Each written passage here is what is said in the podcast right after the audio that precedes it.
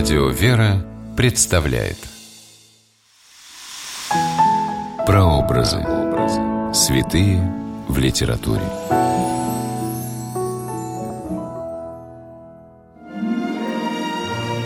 Пророками называют людей, наделенных даром слышать голос Бога и передавать людям волю Господа. Одним из таких глашатаев и посланников Бога был ветхозаветный пророк Иона – Здравствуйте! С вами писатель Ольга Клюкина с программой «Прообразы. Святые в литературе». Сегодня мы говорим о пророке Ионе из стихотворения Олега Чухонцева «Вот Иона пророк, заключенный в чреве кита». Место действия – Древний Израиль и Ассирия, древнее государство на территории современного Ирака. Время действия – 8 век до Рождества Христова. Книге пророка Ионы из Ветхого Завета говорится, что однажды Господь велел Ионе идти с проповедью в языческий город Ниневию, столицу Ассирийского царства. Но пророк не хотел нести Слово Божие врагам народа израильского. Иона сел на корабль, который отправлялся совсем в другую страну. Вдруг на море поднялась сильная буря, угрожая кораблю гибелью – Люди на судне стали бросать жребий, чтобы узнать, из-за кого их постиг гнев Божий. Жребий пал на Иону, который признался в своем грехе, сказав, «Да, я согрешил пред Господом, бросьте меня в море, и буря утихнет».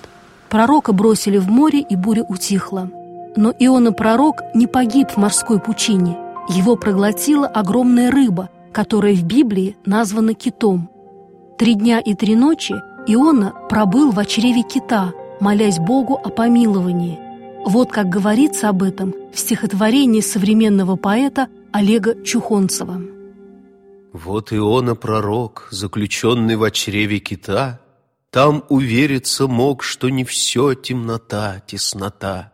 В сердце моря, в худой субмарине, Где терпел он как зэк, Был с ним тот, кто и ветер воздвиг, И на сушу изверг. И когда изнеможил, когда в скорби отчаялся он, К Богу сил возопил он и был по молитве спасен. По молитве дается строптивость ума обороть. Встань, иди в Ниневию и делай, что скажет Господь. Через три дня кит отпустил Иону на сушу, и пророк отправился с проповедью в Ниневию. Он говорил о том, что если ассирийцы не покаются в своих грехах, через 40 дней город будет разрушен. Жители Ниневии вместе с царем наложили на себя строгий пост, стали молиться, приносить покаяние в грехах, и Господь их помиловал. Ионе пришлось не по душе такое милосердие Бога к врагам израильтян. Он в скорби удалился за город, где получил от Господа еще один урок. Возле палатки Ионы Чудесным образом за одну ночь выросло большое растение, которое защищало его от зноя. На другой день растение засохло, и он об этом очень горевал, и Господь сказал ему, «Ты сожалеешь о растении, над которым не трудился и которого не растил. Так мне ли не пожалеть Ниневии, города великого, в котором более 120 тысяч человек?» В стихотворении Олега Чухонцева центральной темой которого является сцена бури и спасение пророка Ионы из морских глубин, упоминается и об этом чудесном растении. Вырывающаяся из рук корабельная снасть Не дает кой-то век уже судну в порт приписки попасть. На кого и пенять косолапым волкам, как нина, Пассажира уснувшего, под которым трещит глубина — Растолкать, бросить за борт, покаяться, буря крепка, Берег тверд и закорм, чем невидимая рука.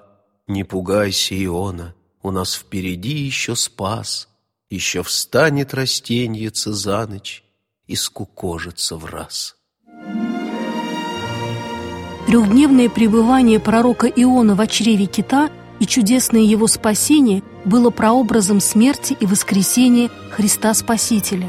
Иисус Христос говорит в Евангелии от Матфея, «Как Иона был в чреве кита три дня и три ночи, так и Сын Человеческий будет в сердце земли три дня и три ночи». И в стихотворении Олега Чухонцева звучит эта тема лирический герой стихотворения обращается к библейскому герою с такими словами «Не пугайся, Иона, у нас впереди еще спас». С вами была Ольга Клюкина.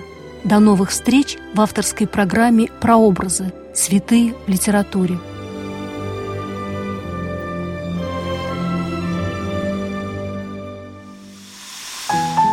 Прообразы. Святые в литературе.